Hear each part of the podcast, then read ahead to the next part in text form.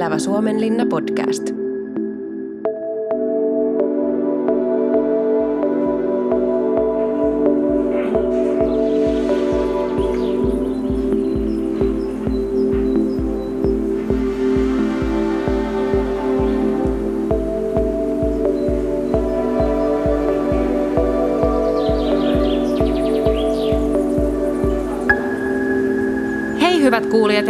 Tervetuloa taas Elävä Suomenlinna podcastin pariin. Äänessä on podcastin vetäjät Oona Simoliin ja Riikka Huuskonen. Tänään puhutaan taiteesta täällä Suomen linnassa. Joo, Suomen linnassa on lukuisia eri taiteenalojen edustajia. Täällä on kuvataiteilijoita, muotoilijoita, muusikoita ja esittävän taiteen tekijöitäkin. Ja meidän kanssa tänään Suomen linnan studiossa on keramikko Minna Hanhivaara. Tervetuloa. Kiitos. Minna, sä työskentelet tällä hetkellä Suomenlinnan hoitokunnassa tietopalvelusuunnittelijana, mutta oot tänään täällä kanssamme keraamikon roolissa. Miten susta oikein tuli taiteilija? No kyllä se on varmaan ollut ihan semmoinen lapsuuden unelma ja oli silloin aikoinaan kova juttu sitten, kun pääsin taidetteluisen korkeakouluun opiskelemaan keramiikkaa lasisuunnittelua. Mutta opinnot oli aika pitkään myös vähän telakalla, että siinä välissä ehdin opiskella tuolla Helsingin yliopistossa historiaakin. Mutta kyllä mä uskon, että Suomenlinnalla on ollut molempiin näihin iso vaikutus näihin uravalintoihin mm. ja opiskeluaiheisiin. Joo, minkälaista keramiikkaa sä teet tällä hetkellä? No nyt on tehnyt aika paljon ihan Suomenlinnaankin liittyviä aiheita. Punasavesta tykkään käsin rakentaa ja on tehnyt pieniä, pieniä veistoksia, jotka liittyy linnoituslaitteisiin ja Suomenlinnan rakenteisiin. Joo. Sähän myös asut täällä Suomen linnassa, niin miten tämä paikka on vaikuttanut sun taiteelliseen työhön?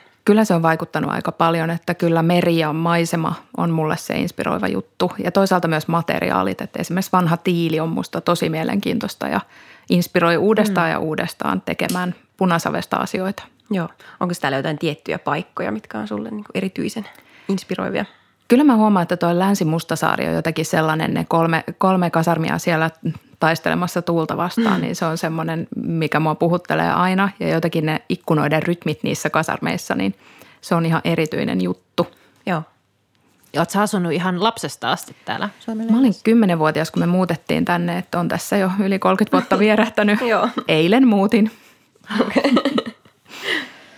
Sä oot valmistunut taiteen maisteriksi Aalto-yliopistossa ja sun opinnäytetyö käsittelee taidekäsityöläisiä täällä Suomen linnassa. Ja sä haastattelit siihen sun tutkimukseen muita käsityöläisiä. Miten tämä paikka on vaikuttanut heidän työhön? Kyllä musta tuntuu, että tavalla tai toisella jokaiseen. Mm, jotkut heistä ehkä nauttii enemmänkin tämän saaren rauhasta, että siitä, että saa vetäytyä tekemään omaa työtään – ja he ehkä koki niin kuin, että matkailijavirrat tai kävijävirrat ei niinkään ollut semmoinen tärkeä juttu heille.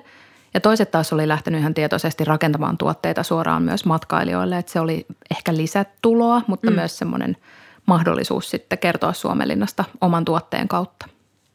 Millaisia tuotteita nämä taiteilijat teki myyntiin matkailijoille? No hyvin erilaisia. Moni teki niitä ehkä sen päätuotannon lisäksi. Että se oli semmoista vähän lisä, lisäproduktiota, joka syntyi sitten siinä, kun oli luppuaikaa tai jotain, jotain, jos pystyy jotain pieniä esineitä tekemään. Ja tietysti monilla matkailijoilla niin mitään isoa esinettä välttämättä ei halutakaan Suomenlinnasta ostaa. Mm. Että on helpompi kantaa joku pieni, pieni esine, joka mahtuu sinne käsilaukkuun, niin semmoisille ehkä enemmän on markkinoitakin. Mm. Joo. Mikä sun oma suhde on tällaisiin matkamuistoihin? Mm, mä huomasin siinä, kun mä aloin tehdä ja halusinkin sen takia lähteä tekemään opinnäytettä tästä aiheesta, koska huomaa, että matkamuisto ja siihen liittyvät mielikuvat on aika negatiivisia. Että ajatellaan mm. jotenkin, että se matkamuisto on semmoista jotain turhaa, se on krääsää. Joo. Se on ehkä jotain sellaista, jotka ne muut ostaa, mutta minä en niinkään osta. Näin mm. ajatellaan. Ja sitten toisaalta ihmiset haluaa kuitenkin ostaa taidekäsityötä, halutaan käydä, kun matkaillaan, niin halutaan käydä taiteilijoiden työhuoneilla – halutaan ehkä semmoinen käsin kosketeltava muisto siitä paikasta, niin mä halusin haastaa ehkä vähän tätä ajatusta. Musta on itse valtavan kiva aina kiertää ja katsoa omilla matkoilla, että millaista taidekäsityötä täältä löytyy ja tuntuu, että se kertoo ehkä enemmän kuin moni kerrottu asia, niin se käsin kosketeltava pikkuesine voi kertoa aika paljon. Kyllä. Ja muistan, että siinä opinnäytetyössä tuli esiin, että jopa puolet matkailijoista ostaa esimerkiksi magneetteja matkoilta. Että just tämä, että miten matkailussa on tämä oikeasti me kaikki tykätään aika samanlaisista asioista, mutta tykätään samaan aikaan ajatella, että ollaan itse jotain muita kuin keskivertoturisteja. Kyllä. Ja se magneetti usein on sellainen, että se ostetaan sinne omaan kokoelmaan, että sitä ei niinkään viedä tuliaiseksi kenellekään muulle, Joo. vaan se on itselle tärkeää saada sieltä kohteesta joku muisto. Kyllä. Miten sä itse koet Suomenlinnan tai Suomenlinnassa tämän matkailun? Jos ajatellaan niin taiteilijana tai keramikkona. Mm. Mun mielestä se on valtavan mielenkiintoista ja jotenkin ehkä se, että se on myös semmoisen dialogin tai keskustelun paikka se, mm. se taidekäsityö. Täällähän käy yli miljoona kävijää vuosittain hyvin mm. eri taustoilla kävijöitä. Moni tulee ihan päiväseltään käymään ja sitten on näitä ehkä lähialueelta tulevia, jotka tulee toistuvasti ja vierailee usein Suomenlinnassa. Mun mielestä se on jotenkin tosi mielenkiintoista, että taiteen tai taidekäsityön kautta voidaan keskustella, vaihtaa, vaihtaa kokemuksia. Tai niin mä näen, että esine Joo. voi olla tämmöisen vuorovaikutuksen väline. Onko näille eri ryhmille, mitä on just kotimaiset matkailijat, ulkomaiset, niin osaatko sanoa, että myydäänkö niille erilaisia tuotteita täällä? En mä usko oikeastaan, että siinä on sellaista, että ne olisi suoraan suunnattu tietyille ryhmille. Täällähän on aika erityyppisiä tuotteita myynnissä, että on ihan semmoista perinteistäkin matkamuistotavaraa ja sitten toisaalta täällä myydään myös siis taidekäsityötä. Ja mä luulen, että tekijät kyllä ihan kaikille näille ryhmille niitä valmistaa – niin, se vielä tuli mieleen, että onko Suomenlinnassa muuten missään mahdollista tehdä itse? Että onko tällaisia esimerkiksi työpajoja tai vastaavia, joissa pääsis itse kokeilemaan vaikka keramiikan tekemistä? No ainakin Annas Roderus tuolla Lasistudiolla, hän vetää tämmöisiä Joo. pieniä kursseja erilaisille yritysryhmille, että siellä ainakin pääsee, pääsee tutustumaan lasin valmistukseen. Joo. Ja kyllä Potviaporilla on ollut jotain pieniä, pieniä työpajoja, Joo, keramiikkahan on nyt aika trendikäs tämmöinen niin. käsityöharrastuskin. Se on niin onko se näkynyt? No kyllä mä luulen, että kyselyitä varmasti tulee sekä Joo. kävijöiltä että sitten taiteilijoilta, jotka haluaisi tulla tänne saareen ehkä lyhy- vähän pidemmäksikin ajaksi tekemään omaa työskentelyä. Joo. Tänään mä ainakin havainnoinut, että noi kansanopistojen tarjoamat keramiikkakurssit niin täyttyy ilmeisen vauhdikkaasti. Ne on tosi ja samaan aikaan matkailussa voimakkaasti semmoinen trendi just, että halutaan päästä tekemään itse, kyllä. eikä vain ostaa valmista, niin tässä yhdistyisi hienosti. Joo, yhdistyy. kyllä. Mä oon tota Airbnbssä törmännyt monesti. Siellä on nykyään niin kuin majoitusten lisäksi meillä tällaiset niin kuin elämyksiä paikalliset voi tarjota, niin siellä oli just Mallorkalla oli tarjolla tota keramiikkakurssi esimerkiksi. Mm. Tietysti Suomenlinnassa täällä käy paljon erilaisia ryhmiä – Joo. Ja ehkä semmoinen ryhmätuotteiden ja taidekäsityön yhdistäminen, että se olisi myös semmoinen, mitä Suomenlinnassa voisi pohtia. Täällä käy paljon yritysryhmiä, Joo. kokousryhmiä, koululaisryhmiä ja Joo. monia kyllä varmasti kiinnostaisi myös semmoinen taidekäsityön kanssa tai niin. taidekäsityöhön tutustuminen. Joo. Kyllä. Ja nyt kun on tämä ilmiöpohjainen oppiminen, niin sitähän pystyisi erinomaisesti yhdistämään vielä näin niin kuin kulttuuriperintökasvatusmielessä. Ehdottomasti. Ja se olisi kyllä semmoinen ala, jota Suomenlinnassa voisi kehittää yhdessä taidekäsityöläisten kanssa. Kyllä. Mutta ehkä siinäkin tämä koordinointi on se ongelma, niin. miten sellaista lähtee viemään eteenpäin. Mutta mä luulen kuitenkin, että ryhmillä olisi tähän kysyntää. Joo, kuulostaa kyllä niin kuin todella mielenkiintoiselta. Kyllä. Siinä esimerkiksi jollekin opinnäytetyöntekijälle hyvä idea konseptoida tällaista. Niin. Kyllä. Mutta siihen varmaan löytyisi esimerkkejä ehkä ei niinkään maailmanperintökohteiden joukosta, mutta esimerkiksi vanha Porvoohan on sellainen, että siellä on paitsi taidekäsityöhankkeita, mutta myös siellä taidetehtaalla etsitty tämmöisiä yhtymäkohtia okay. sitten matkailun ja ryhmien ja taidekäsityön välillä. Joo, tämä ei olekaan. Onko sinulla sul sieltä jotain esimerkkiä? Mä aikanaan kävin, kävin Porvoossa tutustumassa ja haastattelemassa – tekijöitä ja siellä kävin tekstiilitaiteilijan työhuoneella ja hän oli ollut ihan mukana tämmöisessä matkailun kehittämishankkeessa ja keksinyt tämmöisiä työpajoja tai kehittänyt työpajoja, joissa hän avasi työhuoneen ovet ryhmille ja he teki tämmöisiä pieniä tuotteita siellä. Mm. Mutta he kertoi myös, että he oli tehnyt sitten taidetehtaalla yritysryhmille vähän samantyyppisiä pajoja, että taidetehtaalla oli kokous ja sitten taiteilija saapui sinne – vaikka piirtämään tai dokumentoimaan piirtämällä tätä tilaisuutta ja myös sitten siellä saatettiin tehdä jotain, jotain pieniä käsityöhankkeita. Nämä kuulosti tosi mielenkiintoisilta ja niille oli ilmeisesti ollut aika hyvin kysyntääkin jo. Okei. Okay. Joo ja toinen tämmöinen kotimainen esimerkki tulee mieleen siitä Pauliinan artikkelissa. Siinähän haastatteluissa viitattiin moneen kertaan Fiskarsiin ja verrattiin mm. Suomenlinnaa, että – että ei tämä ehkä vielä mikään Fiskars ole, mutta, mutta tähän tyyliin, että se oli sellainen, mikä koettiin vastaavaksi tässä taiteellisessa mielessä. Fiskars on kyllä hyvä, hyvä esimerkki siitä, että miten, miten on taidekäsityön avulla nostettu kohdetta ja ihan tietoisesti rakennettu sitä mielikuvaa siitä Fiskarsin kylästä ja mun mielestä tosi tosi onnistuneesti. Mutta siellähän taiteilijat on ollut aktiivisesti itse rakentamassa tätä ja pohtimassa ja osuuskunta on ollut siinä kyllä. rakentamassa sitä, että se on kyllä hyvä esimerkki siitä, mihin taidekäsityöllä voidaan päästä. Hmm. Mutta Suomenlinnassa kyllä on kuitenkin monia, jotka mieltää Suomenlinnan taiteen ja taidekäsityön kohteeksi, niin kyllä mä uskoisin, että täällä olisi, olisi sillekin mahdollisuutta, jos sitä aktiivisesti olisi mahdollista kehittää, mutta resursseista sekin johtuu. Joo. Kuten me kaikki tiedetään, Suomenlinna on myös Unescon maailmanperintökohde. Ja meidän hankkeen yksi tutkija Pauliina Latvala-Harvilahti havaitsi tutkimuksessa, että osa taiteilijoista ajattelee maailmanperinnön olevan vähän erillistä tästä taidetoiminnasta. Sitten toisaalta jotkut myös ajatteli, että siitä voisi saada vielä enemmän irti tästä maailmanperintöstatuksesta tähän taidetoimintaan. Mitkä on sun omat ajatukset tästä maailmanperinnön ja taiteen suhteesta? Se onkin hyvä kysymys. Jotenkin ehkä, jos ajattelee Suomen maailmanperintökohteita, niin ne on hyvin erilaisia ja niissä tuotetaan ehkä hyvin erityyppisiä taidekäsityöesineitä. Ehkä joissain, joissain vaikka vanha Rauma, että siellä on myös aktiivista toimintaa, joka ehkä Suomenlinnan kanssa mm. on vähän samantyyppistä, mitä Suomenlinnassa mm, on. maailmanperintökohde. Joo. Ja toisaalta sitten jos ajattelee vaikka, vaikka jotain muita matkailukohteita Suomessa – niissä ehkä helposti ajatellaan, että ma- maailmanperintökohteet on NS-pelipaikka, eli täällä myös hyvin tavara, täällä olisi hyvin, hyvin kävijöitä ja markkinat myös taidekäsityölle. Ja sitten toisaalta, kun vaikka Suomenlinnan tekijöitä haastattelee, niin siinä sitten voi olla vähän semmoista, että ei se maailmanperintökohde-status niin hyödytäkään sitä taiteilijaa, joka täällä työskentelee.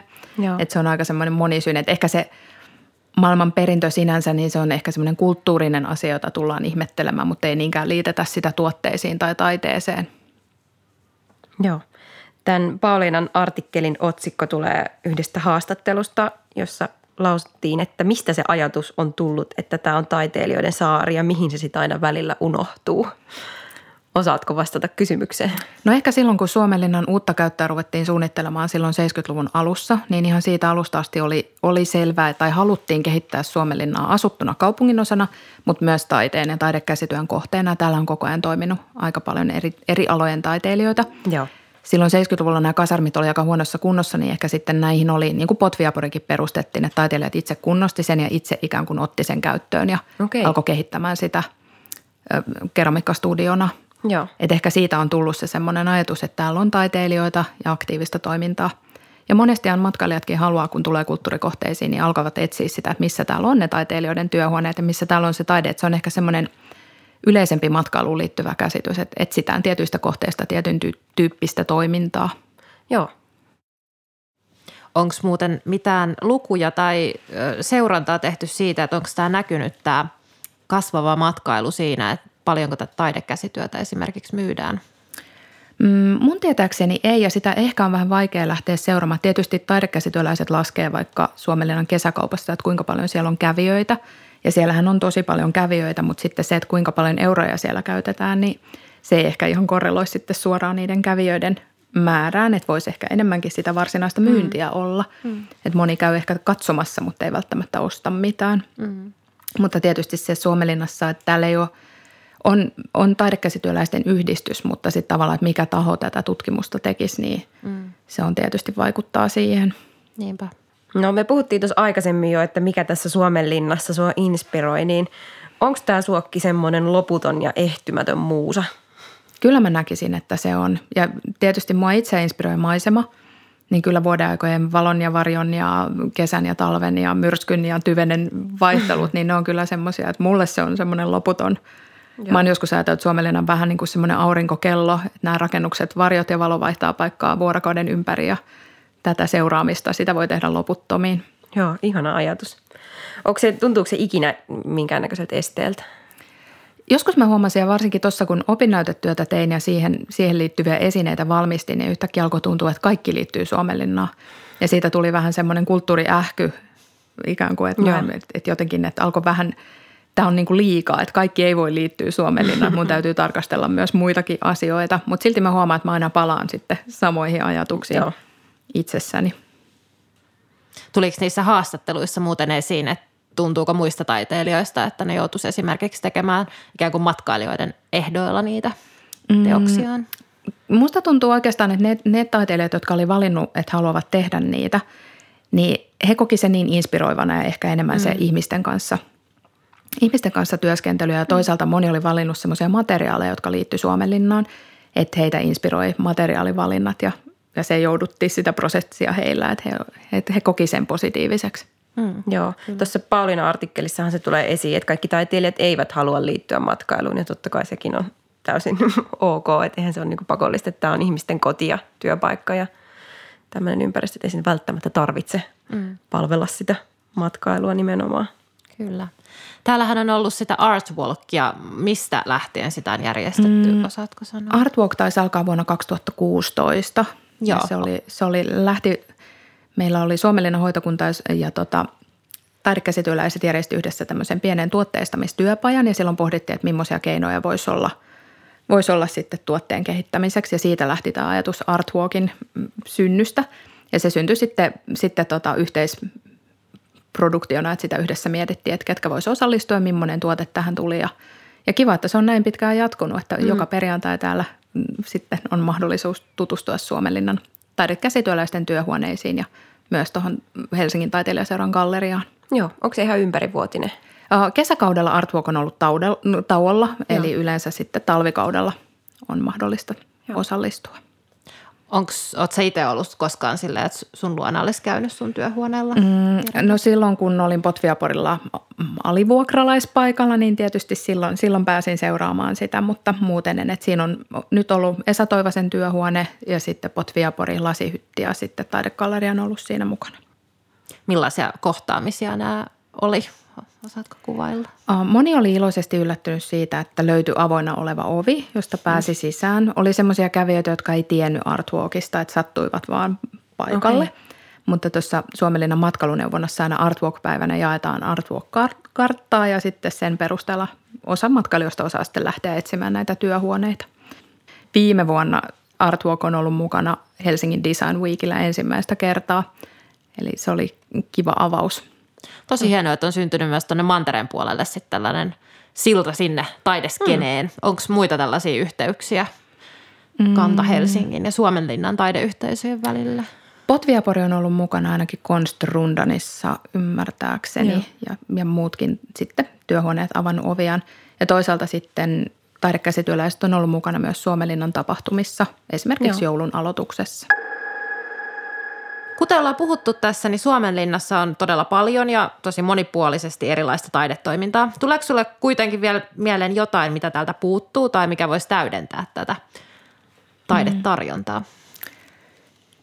Joskus tietysti mietin näyttelytiloja, että missä täällä on mahdollista asettaa töitä esille. Hmm.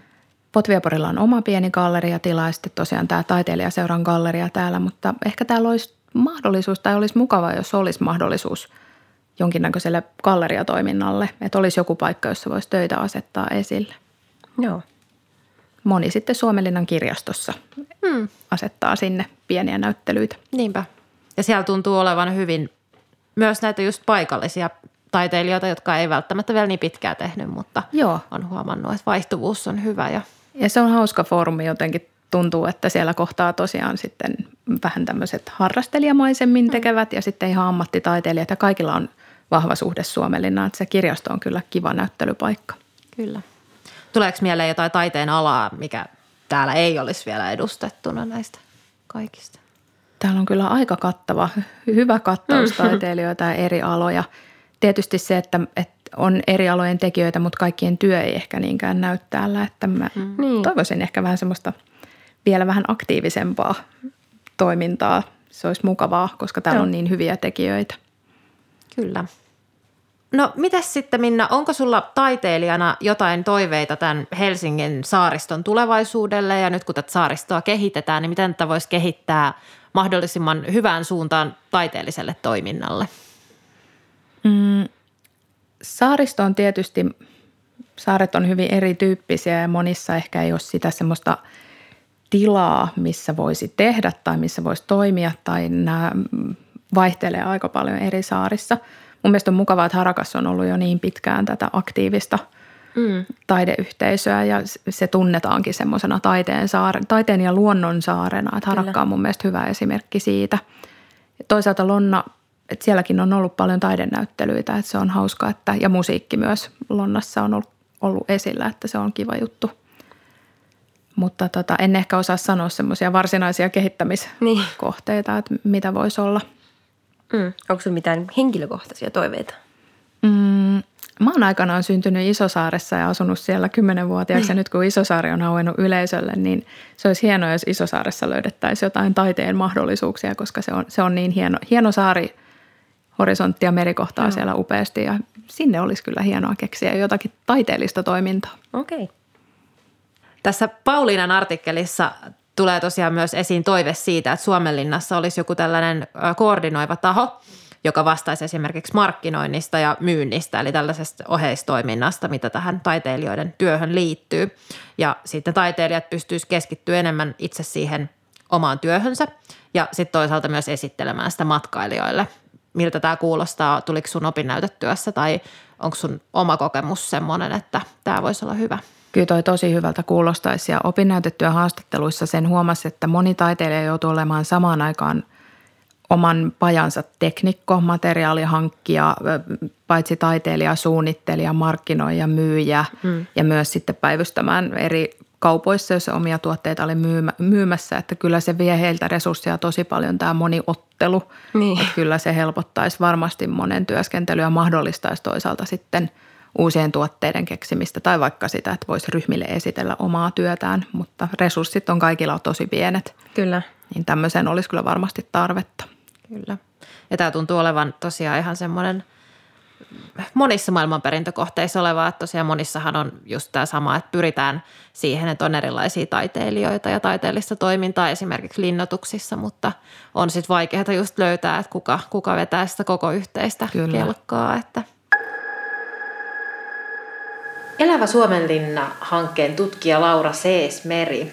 Tosiaan meillähän on tässä hankkeessa ää, suurin osa aineistosta kerätty ihan haastattelemalla, mutta sä oot käyttänyt mm. vähän erilaisia menetelmiä. Mitä sä oot käyttänyt? Mä oon tehnyt tämmöisiä moniaistisia ää, aistikävelyitä ja sitten, sitten tämmöistä yhteisöllistä runon kirjoittamista.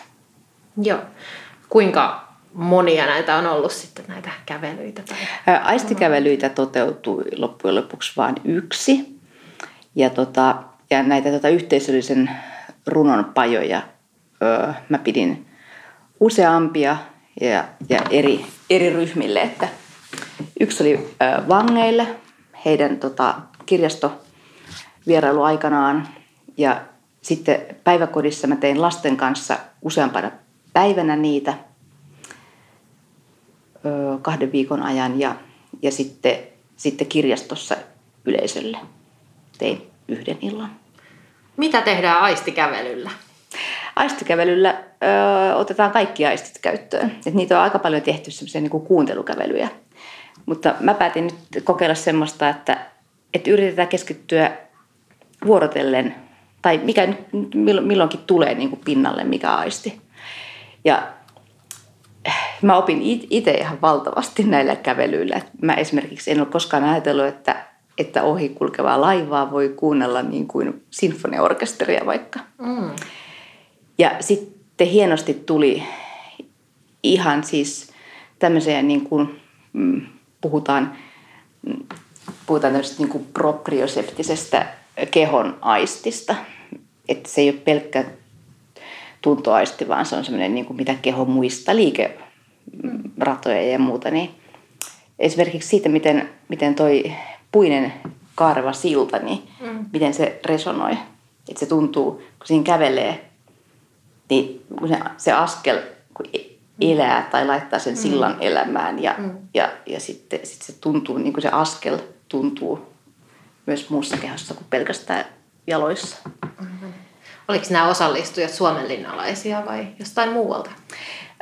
Siinä oli tosi mielenkiintoinen porukka kasassa. Oli yksi Suomenlinnassa työskentelevä, yksi suomenlinnalainen ja yksi ihan muualla asuva. Joo.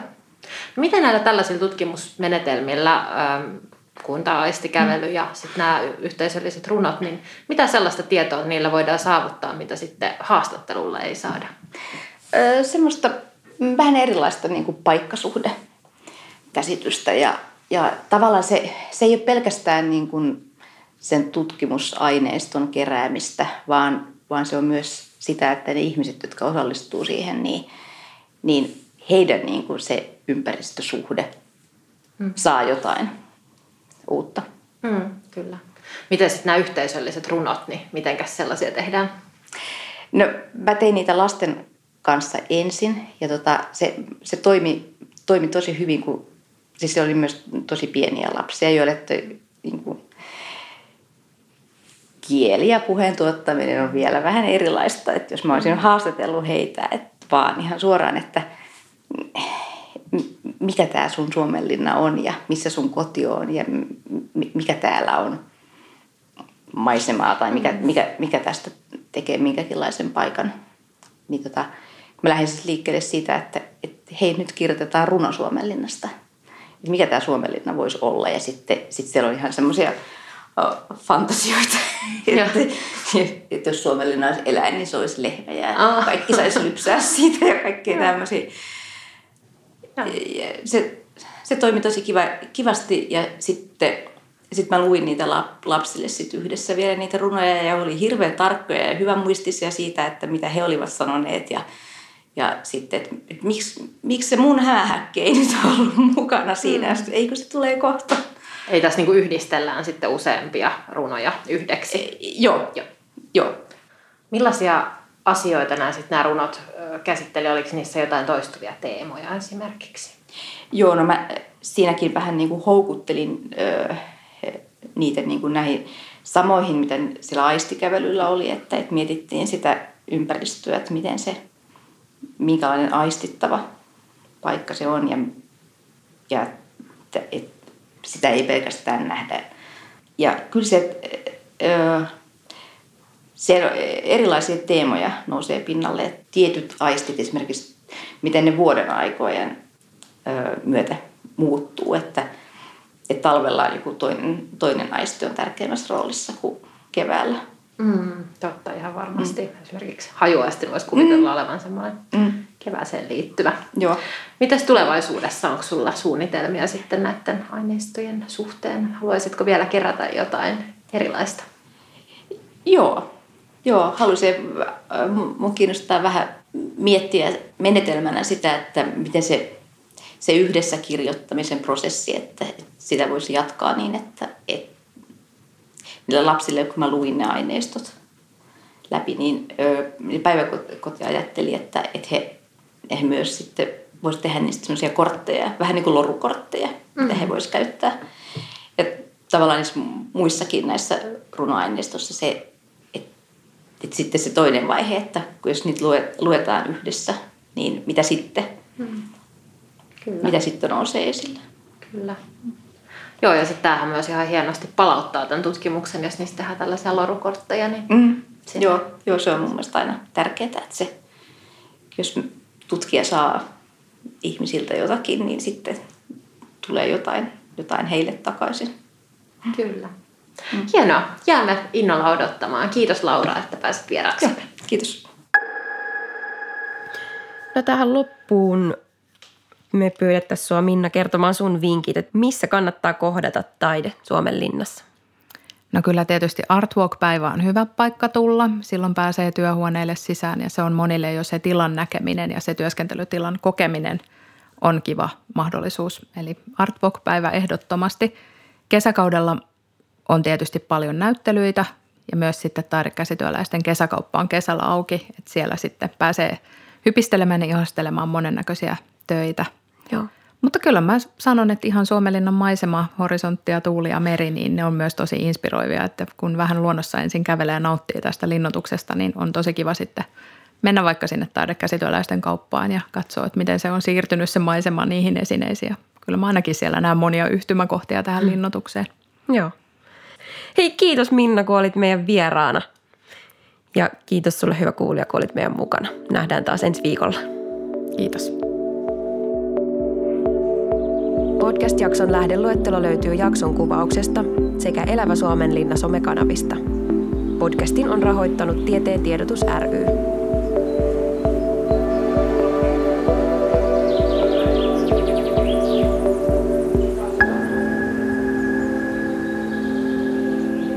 Elävä Suomen linna podcast.